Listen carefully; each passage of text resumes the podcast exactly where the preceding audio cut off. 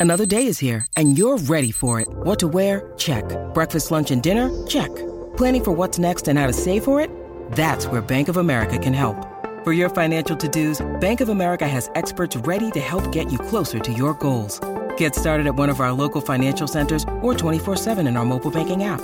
Find a location near you at bankofamerica.com slash talk to us. What would you like the power to do? Mobile banking requires downloading the app and is only available for select devices. Message and data rates may apply. Bank of America and a member FDIC.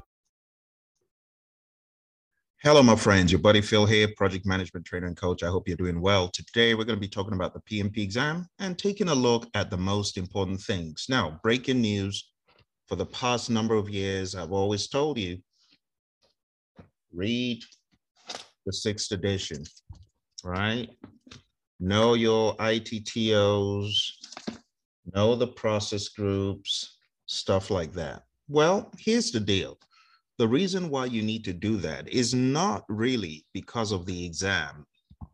It is for your professional life as a project manager to enable you feel comfortable. Personally, I studied the PMBOK Guide second edition twice. I went over it. That's what my exam was based on. And I read it twice. And I ended up reading the third edition as well in error about halfway. So I had read the PMBOK guide backwards and forwards, and that is what helped me on the exam to be able to cope with the language. Because when they write questions, they're going to bake in predictive language, agile language, hybrid language. So for the longest time, I have said, read the book.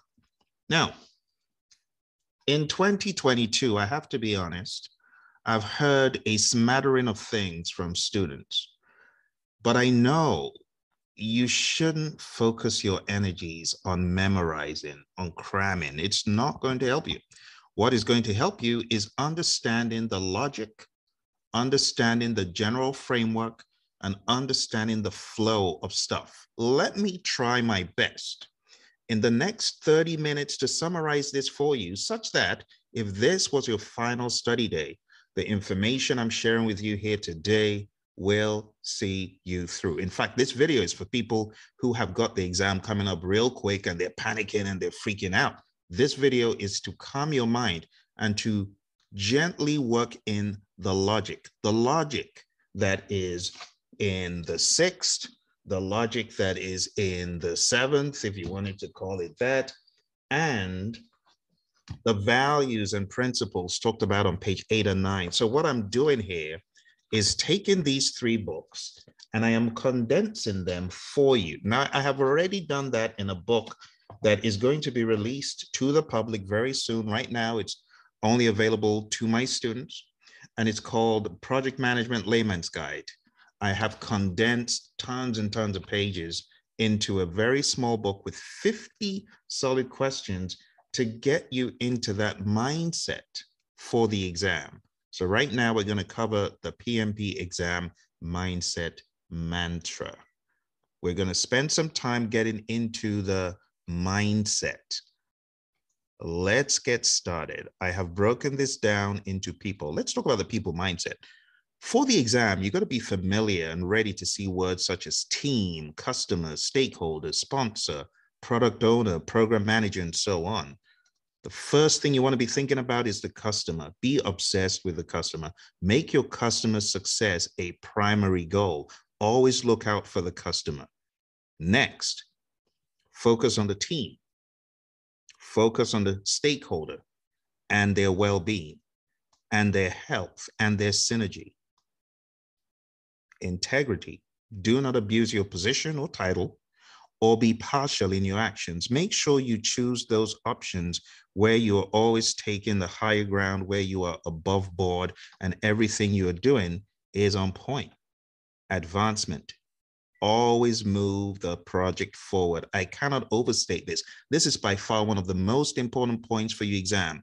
Always choose the option that moves the project forward. Let me give you an example. You get a question that says, you're a project manager that has a stakeholder that has refused to sign documentation. What should you do? And you've got A, report that stakeholder to their boss. What good does that do in the grand scheme? Then you have B, discuss with the stakeholder and understand their point of view. That is the better option.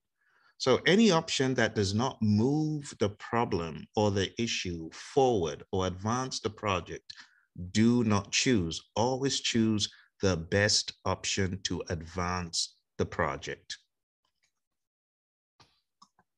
Team trust. Trust the team and their judgment. The questions will test you on understanding that the team should be self-organizing, autonomous, and you should believe the best in the team. Allow the team to choose their own way of working. Honesty. Be honest and truthful in all your dealings, even if it may offend others. Even if it seems like someone's going to be mad in the question, still go ahead, do it anyway. Fairness. Treat others fairly, have empathy, be mindful and aware of diversity and inclusion. So assume you're a project manager on a project and there's a team member that has been ostracized in some way by the other team members. What should you do? Should you just allow that team member to be all on their own? You find out that they're not including this person in discussions, in debate. You're realizing that the person is always isolated and they're not including the person in group activities. What should you do as a scrum master, as a servant leader, as a project manager?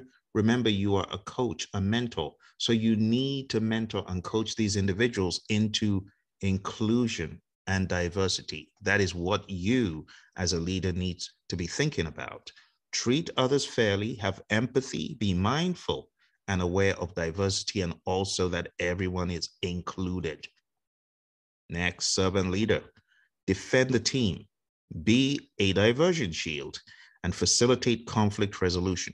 So, what we're talking about here is to protect the team, to act in a capacity of diverting anything coming at the team from a distracting point of view, people wanted to throw more work on the team that has nothing to do with the ongoing project or ongoing endeavor you should act as a divergent shield. You should also act as a shield to remove impediments, obstacles, blockers.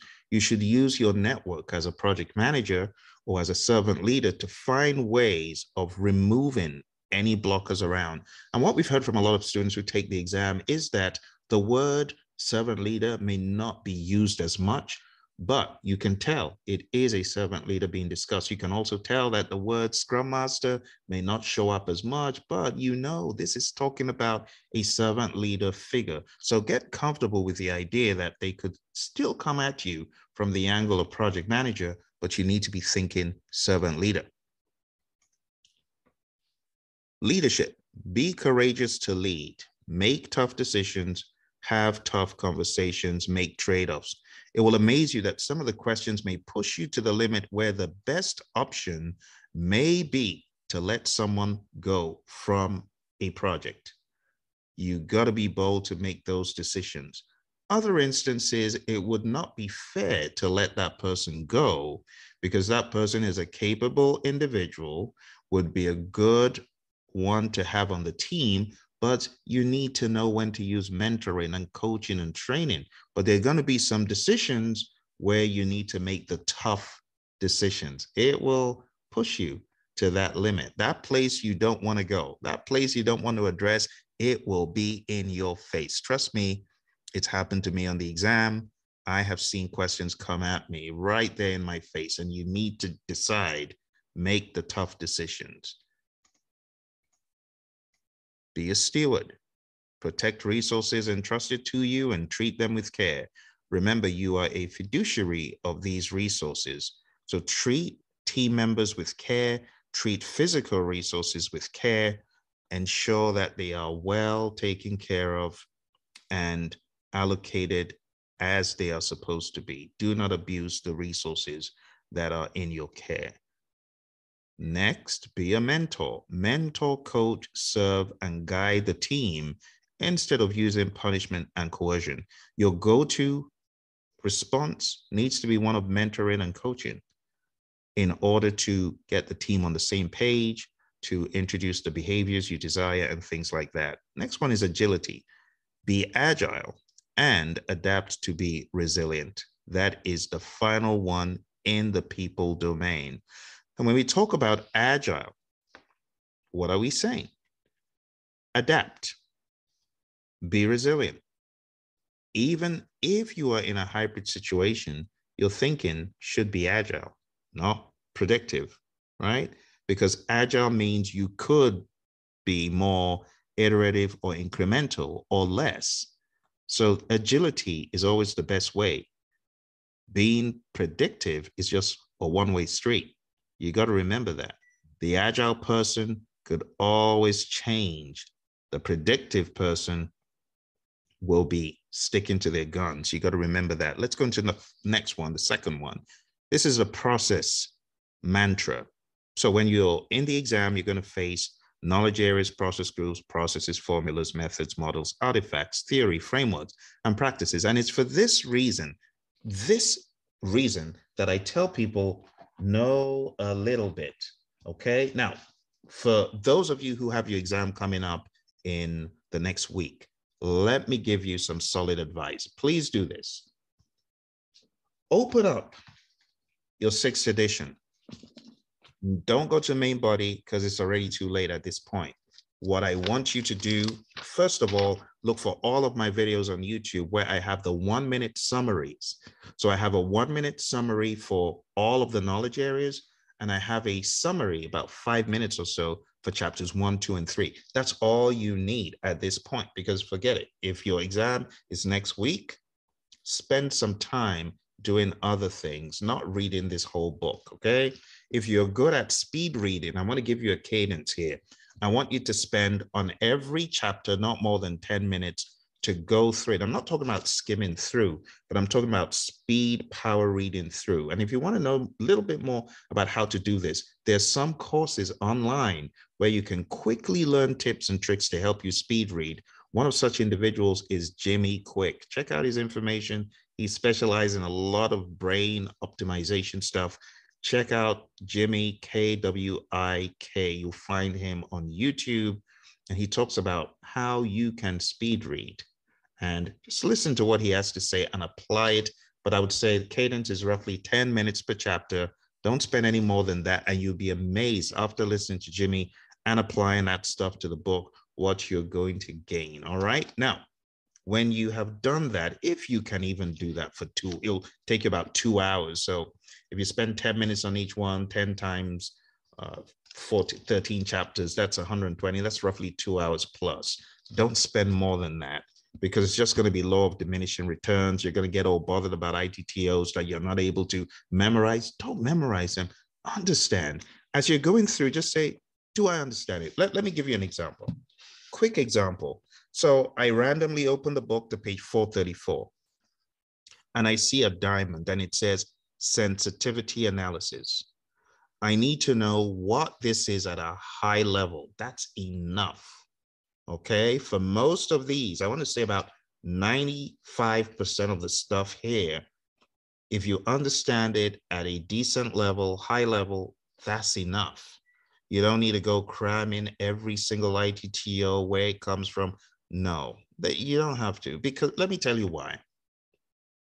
I do a lot of listening to students who take the exam.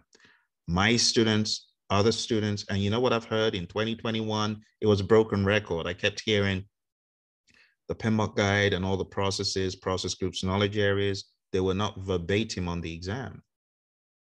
So cramming is not going to help you. A lot of people say not even a single ITTO spelled as it is in the guide appeared on the exam. You understand what I'm saying? So be smart. Go through the content. As I'm looking at sensitivity analysis here, I need to get the overall gist. Sensitivity analysis helps to determine which individual project risks or other sources of uncertainty have the most potential impact on project outcomes. Boom. It's not rocket science. I don't need to go off on a rabbit trail fretting about the image under it.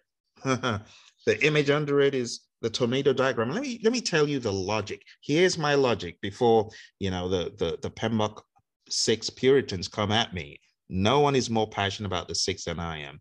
But something else I'm passionate about is use of time, good use of time, and being lean and mean with your time.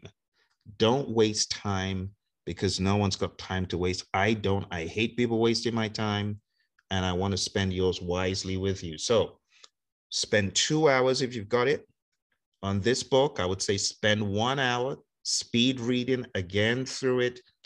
This book, I would say do read this in detail. Now, when it comes to the seventh edition and the sixth edition, one more thing I want you to do with 30 minutes, and I've done this on this channel over and over again. I go through glossary items.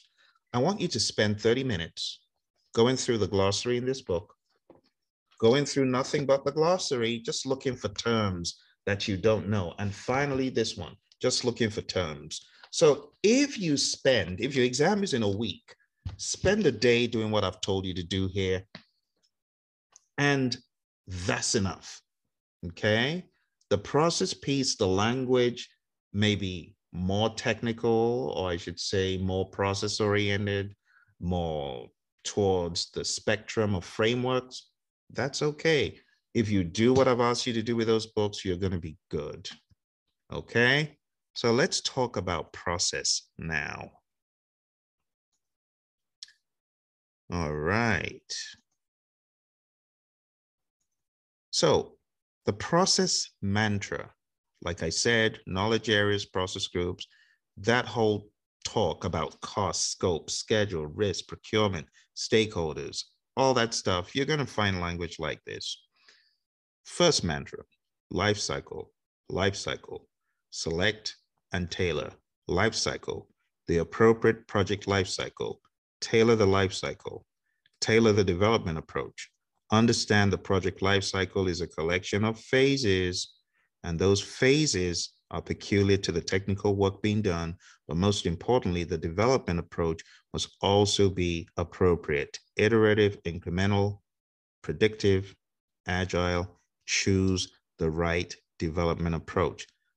What if I have a simple project? What if I have chaos? What if I have anarchy? Which one do I choose? If I have anarchy, I'm going to be on the side of agile. If I've got very predictive, simple, I'm going to be in predictive space. If I've got a high degree of change and a high degree of delivery, delivering frequently and rapidly, I'm going to be agile. But if I've got a high frequency of delivery and a low degree of change, I'm going to be incremental. If I've got a low degree of change and a low degree of delivery, I'm going to be predictive. If I've got a low degree of delivery or low frequency of delivery and a high degree of change, I'm going to be iterative. So you've got to know page 18 and 19 in the Agile Practice Guide. Change. Manage change and configuration with intentionality. Understand change is all about changes on the project and documents on the project when we talk about configuration, we're specifically talking about artifacts and deliverables and version control of things like drawings and widgets and overall deliverable items. Risk and governance, proactively manage risk and governance. You got to remember governance is the framework within which authority is exercised. The span and type of governance in every situation differs from project to project and opportunity to opportunity, but you need to understand and be comfortable with what governance is, the language around governance, and also risk management. How do you proactively manage risk instead of being reactive? Proactive risk management means planning how to manage risks, identifying the risks, performing the right analyses, be they qualitative or quantitative, and then planning the risk response. Also, implementing the response is proactive, doing it at the right time, using your influence as a project manager to make things happen, and ultimately monitoring risk. All that dialogue is helpful. For this reason, you do need to know, at a minimum, every process group, what you do there, every knowledge area, what you do there, and each one of the 49 processes. You got to know what you're doing. That is non-negotiable. Hybridize. Hybridize where necessary to maximize value and options. Why would you hybridize? Because there's always an opportunity to be iterative or incremental. And that is what hybridization is all about. The right titration for increments and to plan in iterations. That's what it's all about. So hybridize where necessary. If there's an opportunity to hybridize, instead of being just predictive, then hybridize. Inspect and adapt. It's one of the tenets of Agile. We continuously inspect, adapt, and integrate on all levels. Scrum pillars, transparency, inspection, adaptation, very important. In our daily Scrum, we are actually inspecting the work. We are actually adapting as well. A lot of great things get discovered in a daily Scrum. So, unlike folks who think of a lessons learned only, you want to think about a retrospective where you can honestly and openly inspect and adapt, be transparent. You got to understand for your exam, things such as a retrospective may not be explicitly called that, but the idea of what you're doing in the retrospective, in the daily scrum, is important. Manage all areas. This summary simply states logically plan and manage all knowledge areas. And we're talking about integration all the way on down to stakeholder. You should, hey, hey, you should. I know for the longest time I have said, don't go crazy on the book. But just because I said don't go crazy on the book doesn't mean that you're going to go into the exam weak and you you can't explain integration or scope or cost you can't explain any of the knowledge areas, that's a problem, my friends. So even if you end up saying, Phil, I can't read this book, it's so big, look for my one minute summaries on YouTube, watch them. There's no excuse. Look, I put out over 2,000 videos for you. There's no excuse. If you do a search, Praizion risk, you'll come up with a plethora of videos. I've lost track of them, but they're all out there for you tap into it. Just look for the videos and watch. You need to know the 10 knowledge areas, what they are, the five process groups, the story about them, and the 49 processes. And yes, I know it's not in the seventh explicitly, but PMI have that in the background in Standards Plus, which is linked to the seventh. So anyone telling you you don't need to know some technicalities, they're lying. And it's risky because people are still failing the PMP. We're not hearing about a lot of them, but people are still failing in some numbers. So you got to be smart. You know, exam retake fees is usually a lot of these organizations' bread and butter. I don't think they're going to forego that. So you don't want to be one of the victims that pays the re-examination fee. That's all I'm saying better your chances of success by really knowing what every knowledge area process group and process is. Enough said. Let's move on. Manage all areas, understand all the areas, all the knowledge areas, and how to effectively manage them. I said it again agile, that agile mindset. Seek to deliver incrementally, plan iteratively where possible, break the work into chunks, break delivery into chunks, break planning into chunks. What does it do? It's a risk coping mechanism. When you deliver in increments, you are narrowing down any issues that could potentially happen per increment, not per release, but per increment. It helps you as a risk coping mechanism. This is by far one of the most important ones in the whole deck. It's problem solve. Be a problem solver, solve the real problem. Don't ask, Mother, may I, sponsor, may I? Don't do that. Put on your thinking hat, solve the problem. Offer solutions, not problems. You go in to ask questions in many an instance is the bad thing to do. The best thing to do is to solve the problem with a team and get stuff moving, move the project forward. The next one is buy-in slash authorization. Seek authorization and buy-in when necessary.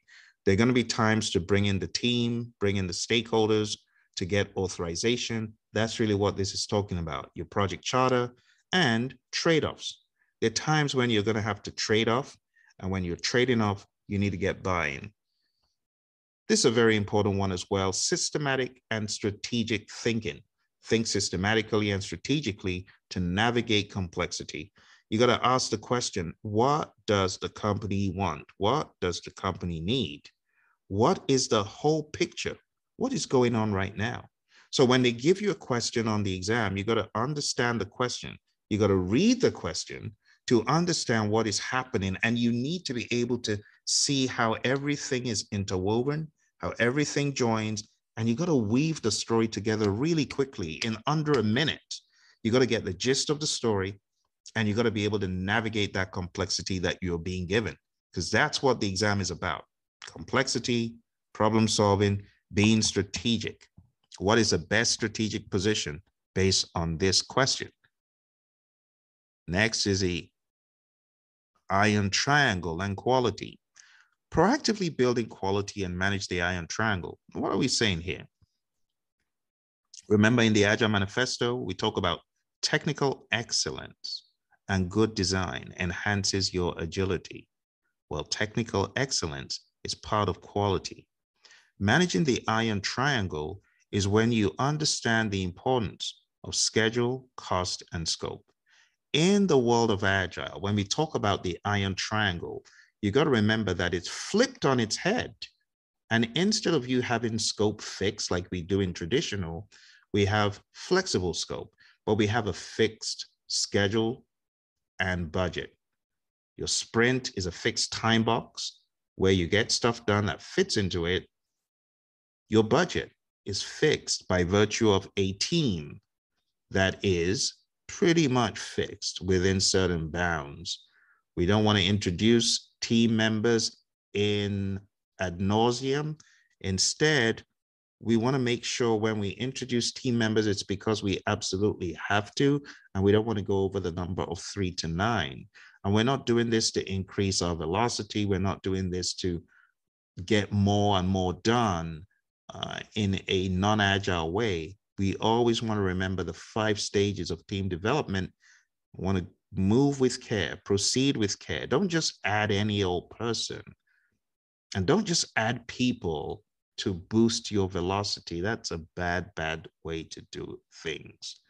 Instead, you want to do it mindfully of the five stages of team development, and you want to make sure it's a good fit. And you want to make sure that the number of team members does not go beyond what is advised. The sweet spot between three to nine, as your Agile practice guide and other documentation will tell you. All right, let's finally talk about the last one here in process. It's closing. Close each stage, iteration or phase with a retrospective or lessons learned. Just remember the retrospective is in the Agile practice guide talked about as the most important meeting, the most important ceremony in the world of Agile, pretty much, or you could say in the world of Scrum. The retrospective enables you to really do what is one of the hallmarks of, say, Scrum, for example, which is empiricism. Work the process, get better. Put your discoveries back in the pipeline and improve. That's the general idea.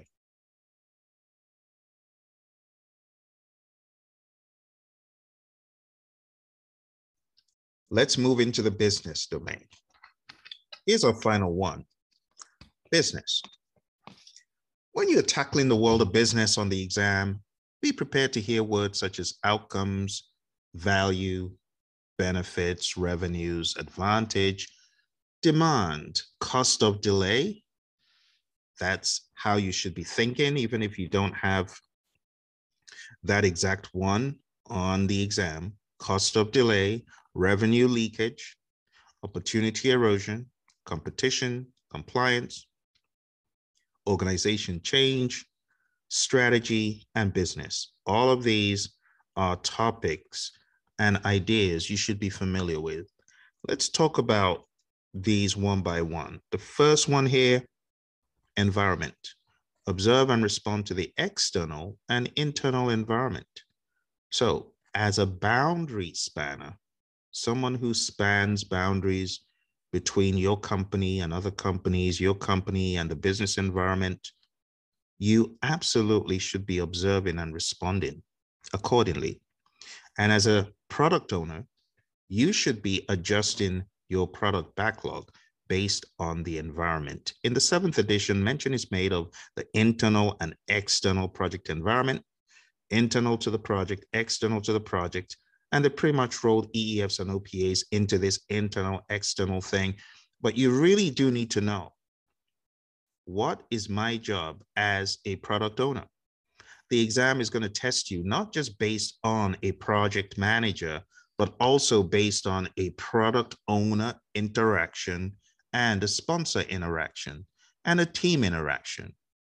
Okay, so environment is big. Next one, organization impact. Assess the organization's impact on the project and navigate accordingly as a project manager if the organization is having a huge impact on the project. You need to know how to navigate that. Next one is compliance. Proactively manage compliance. If you're not in compliance, it could be really bad. So expect questions that test your understanding and awareness of compliance and how to navigate it. On the exam, also expect the word outcomes to appear. Focus on outcomes, not deliverable, not output. Focus on outcomes. Is deliverable good and important? Yes, but that is not what you should focus on primarily. Your focus needs to be on the outcome.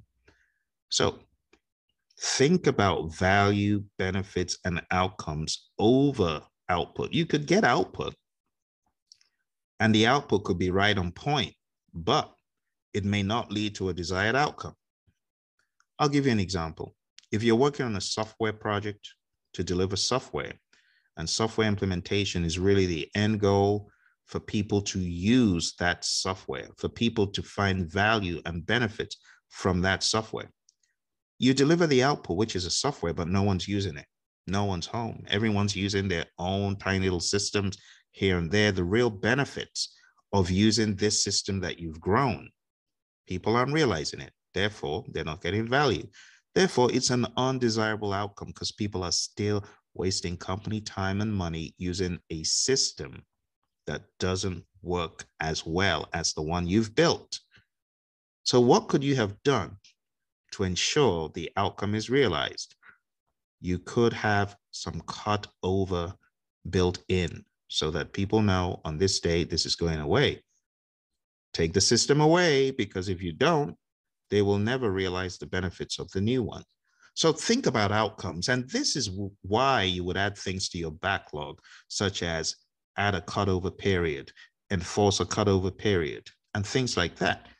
So the additional activities or backlog items that will help you realize the true outcome are things you should be thinking about. The exam will also test you on benefits. Benefits, value, outcomes, they go hand in hand. Proactively ensure the management of benefits and their realization. Highly advise that you read, in particular, page 33 of the PMBOK Guide 6th edition, and also read page 30 because the business case and the benefits management plan are pretty important. The next one is about sustainable community. Harness COPs, PMOs, and VDOs for the firm's strategic goals. It's all about the firm supporting people, building a community, building a sustainable community. Organization change. Set the stage for organizational change and build alliances. Use your network, use your influence. Value swap. Swap out backlog items with work of comparable value, as opposed to having draconian procurement practices. How about reading page 77 in the Agile Practice Guide, page 78, and understanding how we navigate procurements and contracts in the world of Agile? We swap things out things of comparable size and value, and we work to achieve the customer's success and competitive business advantage, not by asking for change order upon change order, but instead working with them as flexibly as possible. Check out the flexible contract arrangements that exist on page 77 and 78 of the Agile Practice Guide. Next is lean thinking. Be lean. Think and be lean to eliminate waste at all levels of the value delivery system. You could say simplicity, the art of maximizing the amount of work not done, is essential. It's one of the Agile principles. 10. Take a look at that. Understand being lean, being mean, being simple in your delivery. Simple as much as you can. Avoid complexity with thinking lean. Project impact. Assess the project's impact on the organization and navigate accordingly. If your project is causing huge, huge change in the organization, you can expect pushback, you can expect backlash, and you need to be able to navigate that and be proactive by being a change agent and ahead of time of those project changes, begin to use your influence across the firm to let people know the good things your project is actually going to do. Value delivery, this is huge. Strategically plan the value delivery system. The value delivery system is a term talked about in the seventh edition. It's definitely one you want to know. The value delivery system is a collection of portfolios, programs, projects, operations, and also the external and internal environments are documented there as well in the PMBOK Guide, 7th edition. Finally, gating. Use toll gates, stage gates, kill points, and phase end reviews to deliver only value. If you find that value is not going to be delivered, if you can detect from your backlog that value is not being delivered, then why don't you just shut it down?